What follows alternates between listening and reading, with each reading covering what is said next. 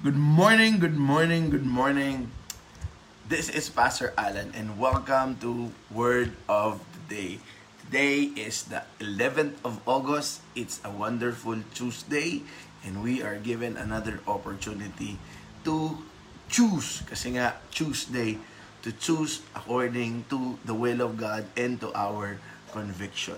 Magandang magandang umaga sa ating lahat. For those of you who are participating in the 52-day challenge that you have brought upon yourself, I pray that may you keep on doing whatever it is that will get you closer to your goal. Good morning, Josh Carr. I pray that habang pinapakinggan mo to, nag nag-workout ka or kung ano man. And of course, to Captain Allen, ang ating future United Methodist Church Bishop.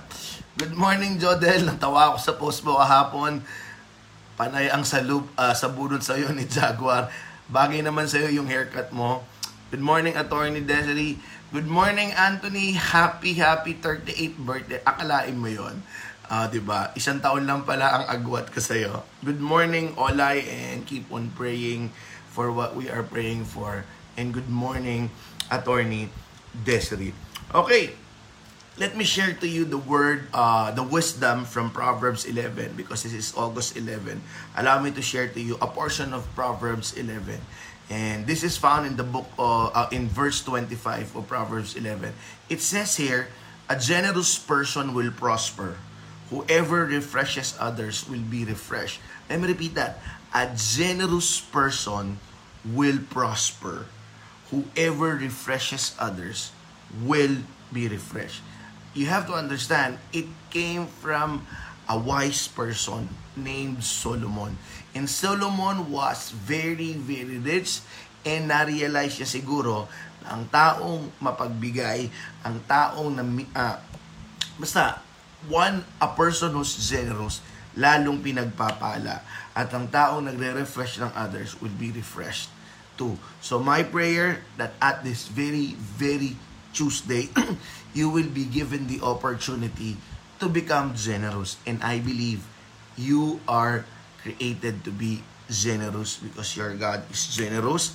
And I also pray that may you experience refreshing others. Yung bang tipong pag nakausap ka ng tao, eh marirefresh yung kanyang kaluluwa at marirefresh yung kanyang araw. Remember, Proverbs 11.25, A generous person will prosper. Whoever refreshes others will be refreshed. Good morning, Tita Marites, and good morning, Jillian. Okay, our word for today is LOL, alright? Laugh out loud. We, we use that uh, we use that shortcut kapag uh, nagbe-message tayo sa mga kausap natin. We use that uh, uh, shortcut message kapag ka talagang natawa tayo doon sa sinasabi ng ating mga kasama or yung ating kausap. And my son always use that to me if we're talking or if I'm sharing. Kahit na yung sineshare ko eh, hindi nakakatawa in a sarcastic way, sinasabi niya, LOL. Alright? LOL means laugh out loud. Let's let me take you back uh, to to a memory lane. Nung bata, nung nasa seminary ako, and of course, nung nakilala yung, yung kaibigan ko na si Captain Allen, there was this seminary professor who told us that God has a very strong sense of humor, uh, had a strong sense of humor. Okay? Ibig sabihin na nagpapatawa daw ang Panginoon. And it took me quite some time to believe it because I always believe. Now, this is my belief. Ha? Uh, I'm not saying that this is the belief of everyone, but I always had this notion that, that God is very serious. That I serve, that I worship a very serious God. Yung bang parang pag nagsasalita, laging mababa, tapos kapag nagsasalita, as if you will say, be whole. No, I always thought that I serve a serious God. Good morning, Meiji. Okay? So, nung sinabi ng professor na yon that God has a very strong sense of humor, so it took me sometimes, sabi ko, Lord, totoo ba na nagpapatawa ka? And then eventually, as I go on with my journey with God, then I realized that indeed, God has a very strong sense of humor. Sabi nga dun sa Bible, nung nagkukwento siya, it is very impossible for a rich man to enter. Uh, it's very difficult for a rich man to enter the kingdom of God, mas madali pa yung camel na makapasok sa karayom, butas ng karayom. Nagpapatawa daw si Jesus noon. And then there are some instances na talagang, I'm telling you that God encouraged sense of humor, that God encouraged laughter. Diba? Sinabi nga rin sa Bible, there is a time for everything, a time to mourn, and a time to laugh. And I pray for those of you who are mourning right now, I pray that in the name of Jesus Christ, that you will experience the time to laugh again. Because there is always a certain time to mourn, always a certain time to be sad, but there is always a certain time to to laugh. So, nagpapatawa ang Panginoon o merong sense of humor ang ating Panginoon. Good morning, Cesar. All right? And this is just my observation that there are some instances that God enabled the character in the Bible to laugh. Okay? Meron lang akong isi-share sa inyo, dalawa that I observe from the Word, from the Bible, na natatawa yung tao sa ginagawa ng Panginoon. And then there is some, yung pangatlo, na nararanasan ko lang. Alright? Two, I observe from the Bible. One, I observe it from myself. If it's happening to me, I pray na nararanasan nyo rin yun. So ulitin ko, I would just like to share two instances wherein I realize napapatawa ng Diyos yung mga tao sa Bible. And it is my prayer and my declaration that if you need a laughter right now, if you need God to make you laugh, I pray mapatawa ka o magkaroon ka ng tawa, ng laughter na galing sa Diyos. Number one, okay, is kapag yung mga tao nakakarinig ng mga dinideklara ng Panginoon. Or what I'm trying to say is that if people heard every promise or every declaration from God, natatawa sila. Because most of the time, when God declares something, it is way beyond the logic and it's way beyond the capability of human thinking. That is why we laugh or people laugh. Let me give you an example.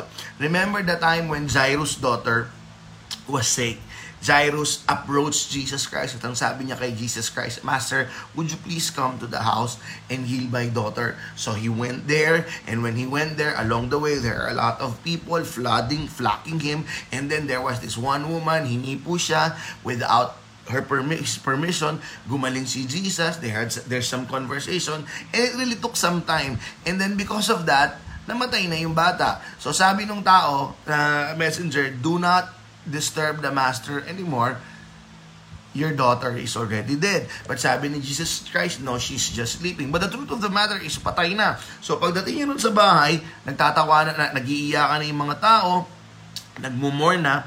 And then, this is in Mark chapter 5, verse 39-40. He went in and said to them, dumating siya sa bahay ni Jairus, Why all this commotion and wailing? Here it goes. The child is not dead, but asleep. That was his declaration. That was his word. The child is not dead but asleep. Verse 40, but they laugh at him. But they laugh at him. Good morning, Inay. Good morning, Ate Lydia. Good morning, Pastor Dennis. God bless your ministry.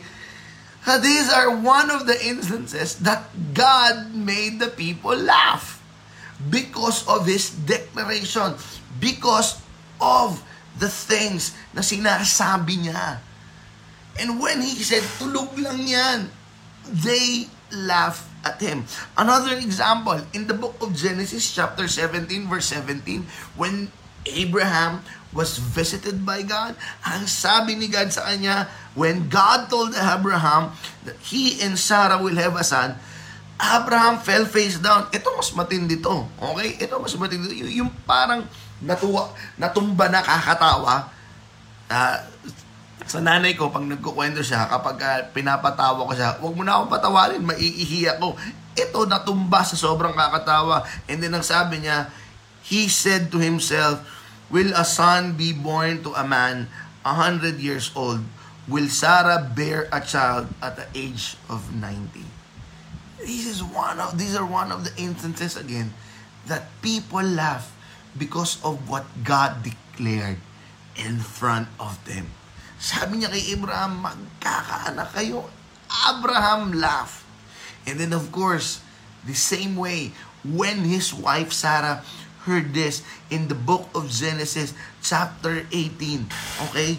Then the Lord said to Abraham, sinabi ulit, Why did Sarah laugh and say, Will I really have a child now that I am too old? Well, ano ang storya nito?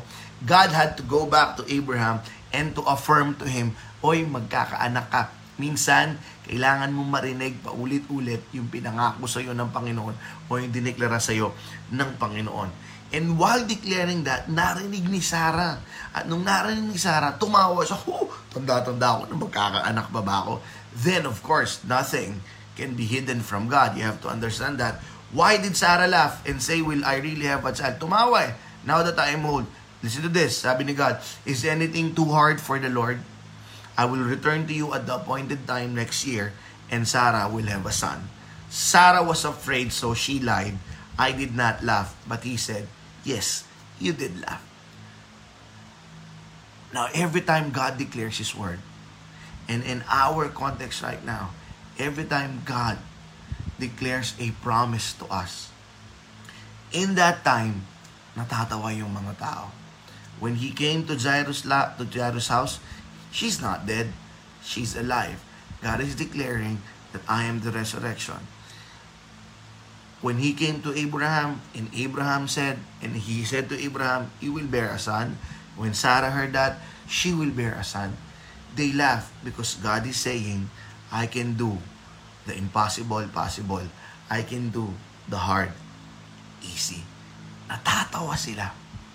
And I pray, I ask, ano yung mga pangako ng Diyos na natatawa ka? Yung bang natatawa ka na parang iniisip mo, mangyayari kaya sa akin ito? Because that's the second reason why some people in the Bible laugh. Is that when they doubt the word or the promise that God had given to them at tinupad, natatawa sila. Yung una nung sinabi, mangyayari ba sa akin yun? They laugh. And then the second thing is when God fulfilled that, they also laugh because they thought, akalain mo yon tinupad talaga ng Panginoon. What am I trying to say?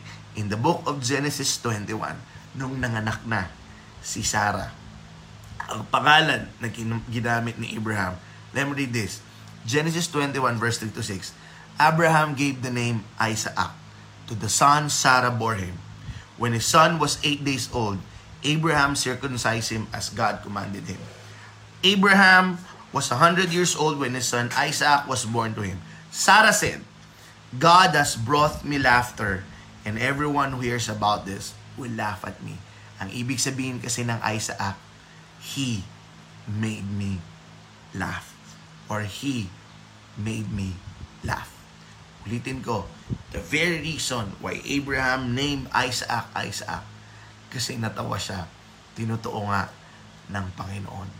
In my prayer, minsan, we cannot really help na matatawa tayo doon sa mga pangako na naririnig natin sa Panginoon.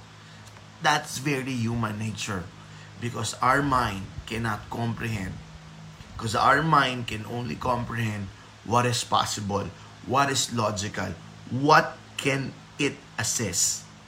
But that is why trust the Lord with all your heart, not with your mind, because your mind is very limited to logic. And when your mind interpret a promise of God being given to you, matatawa ka talaga. Let me give you a few examples that I have seen display at hand. All right? today is pandemic. And pandemic is the day wherein bihira ka dapat maregular sa trabaho. Today is pandemic wherein bihira ka talaga dapat kumita ng pera.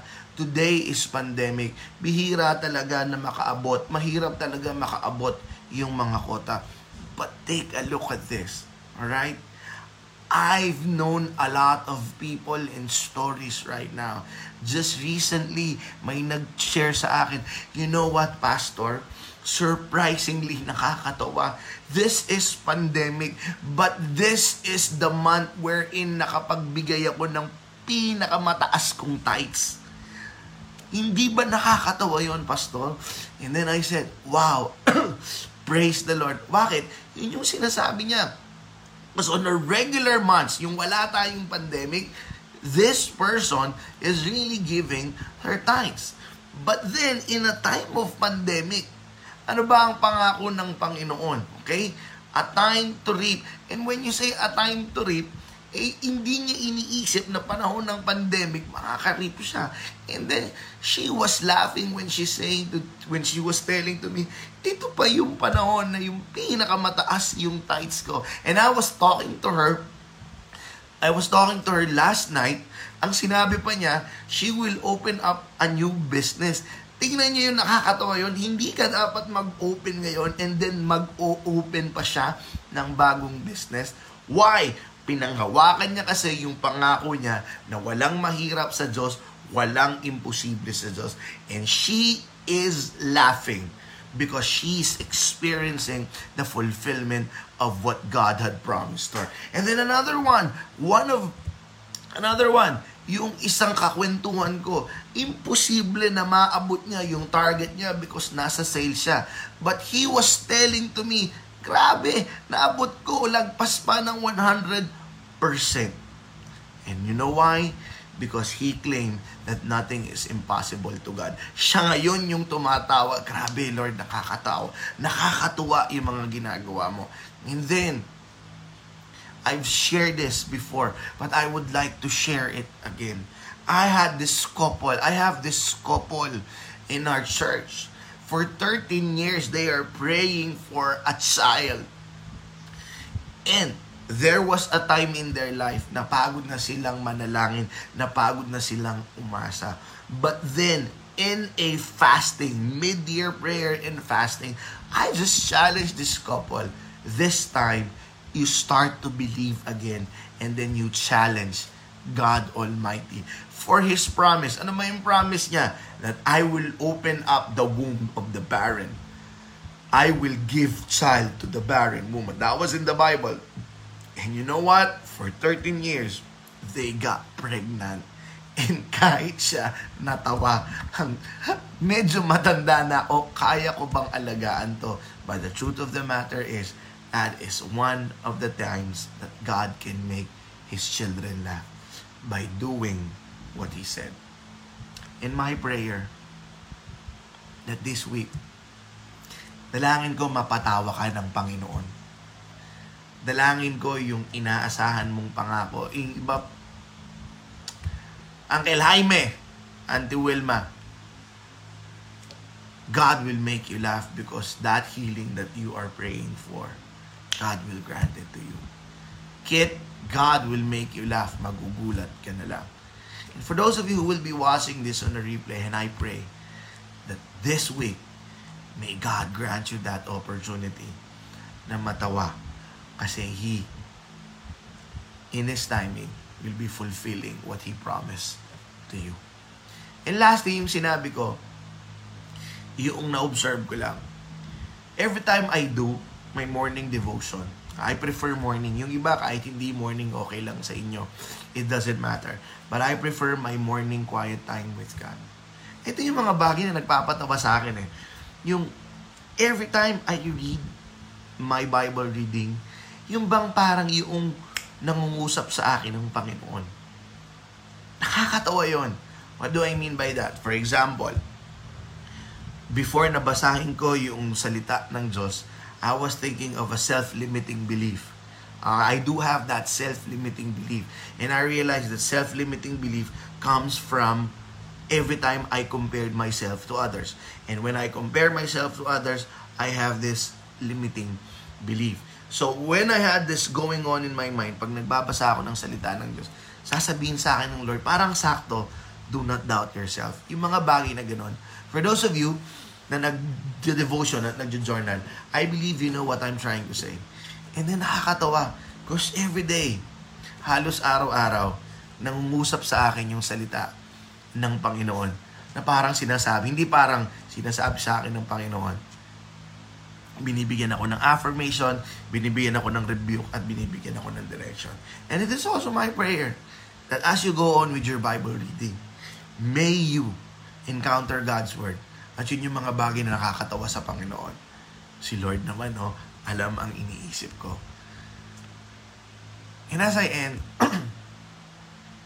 I pray, pwede mong hilingin, Lord, patawarin mo naman ako. Patawanin mo naman ako. Lord, could you please make me laugh by allowing me to experience what you promised? Ang tawag doon is ma-overwhelm ka eh. Yung sobrang ma-overwhelm. Wow, Lord, thank you. Ang galing. Abraham was overwhelmed. Kalahin mo yun, tinutuon niya, I will name my son, Isaac. Those people that I told you were in, in a time na imposible mangyari yung maabot nila, they experience it. And I pray in the name of Jesus Christ. May God made you and I laugh. And the best way, so far, as far as I'm concerned, this is just me, the best way na pinapatawan ng Diyos yung mga anak niya is by fulfilling what He promised to us. Especially yung mga pangako ng Diyos na nalimutan na natin. Especially yung mga pangako ng Diyos na kahit ikaw, pinagdududahan mo. Especially yung mga pangako ng Diyos na parang napaka-imposibleng mangyari. Brace yourself. Because this week and in the coming days, you will have your Isaac moments. You will laugh out loud and you will say to yourself, God made me laugh. Ihanda mo sarili mo kapatid. This is a season for you to laugh because this is a season for a lot of wins to take place in your life. Yes, that's what I'm telling. Uh, what that's what I'm talking about. Desiree, Attorney Desiree, sabi niya nakakatuwa pa sir kasi since I started watching your word of the day, morning devotion, laging sakto po ang message. That is one of the things that I'm telling. Good morning, Maricar. Good morning, Jeremy. Good morning, Kit. Alright, ihanda mo sarili mo. God will allow you to have your Isaac moment. Because the meaning of Isaac He will make you laugh. Manalangin tayo. Lord, may mga kapatid ako, Panginoon, na napapagod ng umiyak. May mga kapatid ako, Lord God, na nakikinig ngayon na nagsasawa na, Panginoon, na malungkot. I do not know the reason behind, behind and within those tears. I may not know, I may know, I may know some of them, but a lot of them I do not know. But my prayer, Lord God, if you allow Jairus to laugh, if you put an end to Jairus' sadness, to Jairus' fear and worries, and you replace it with laughter and joy, will you do the same thing to my brothers and sisters right now? Will you allow them to smile again? Or should I say, would you allow them to laugh out loud because of the gratitude that they have in their hearts? Would you allow them to have series of wins because this past few days or this past few weeks, it's just a series of defeat. Would you allow my brothers and sisters to laugh because they have seen and they will experience the fulfillment of what you promised to them? Allow them, Lord God, to have an Isaac moment And Lord, I'm also praying, will you allow my brothers and sisters in Christ that every time they have re- they're reading your word, that every time they're doing their morning devotion, kung ano yung salita, affirmation, rebuke, direction, revelation na kailangan nilang marinig, hayaan yung marinig nila. Let them laugh because they know you are talking to them, they will know that you are listening to them. My prayer, Lord God, this week will be our Isaac moment. We will laugh because you're the one who can make us laugh. In the name of Jesus Christ, this is our prayer. Amen. All right. God bless everyone. I'll see you again tomorrow. And yung mga nag-52 days challenge, God bless sa inyo. You keep it up.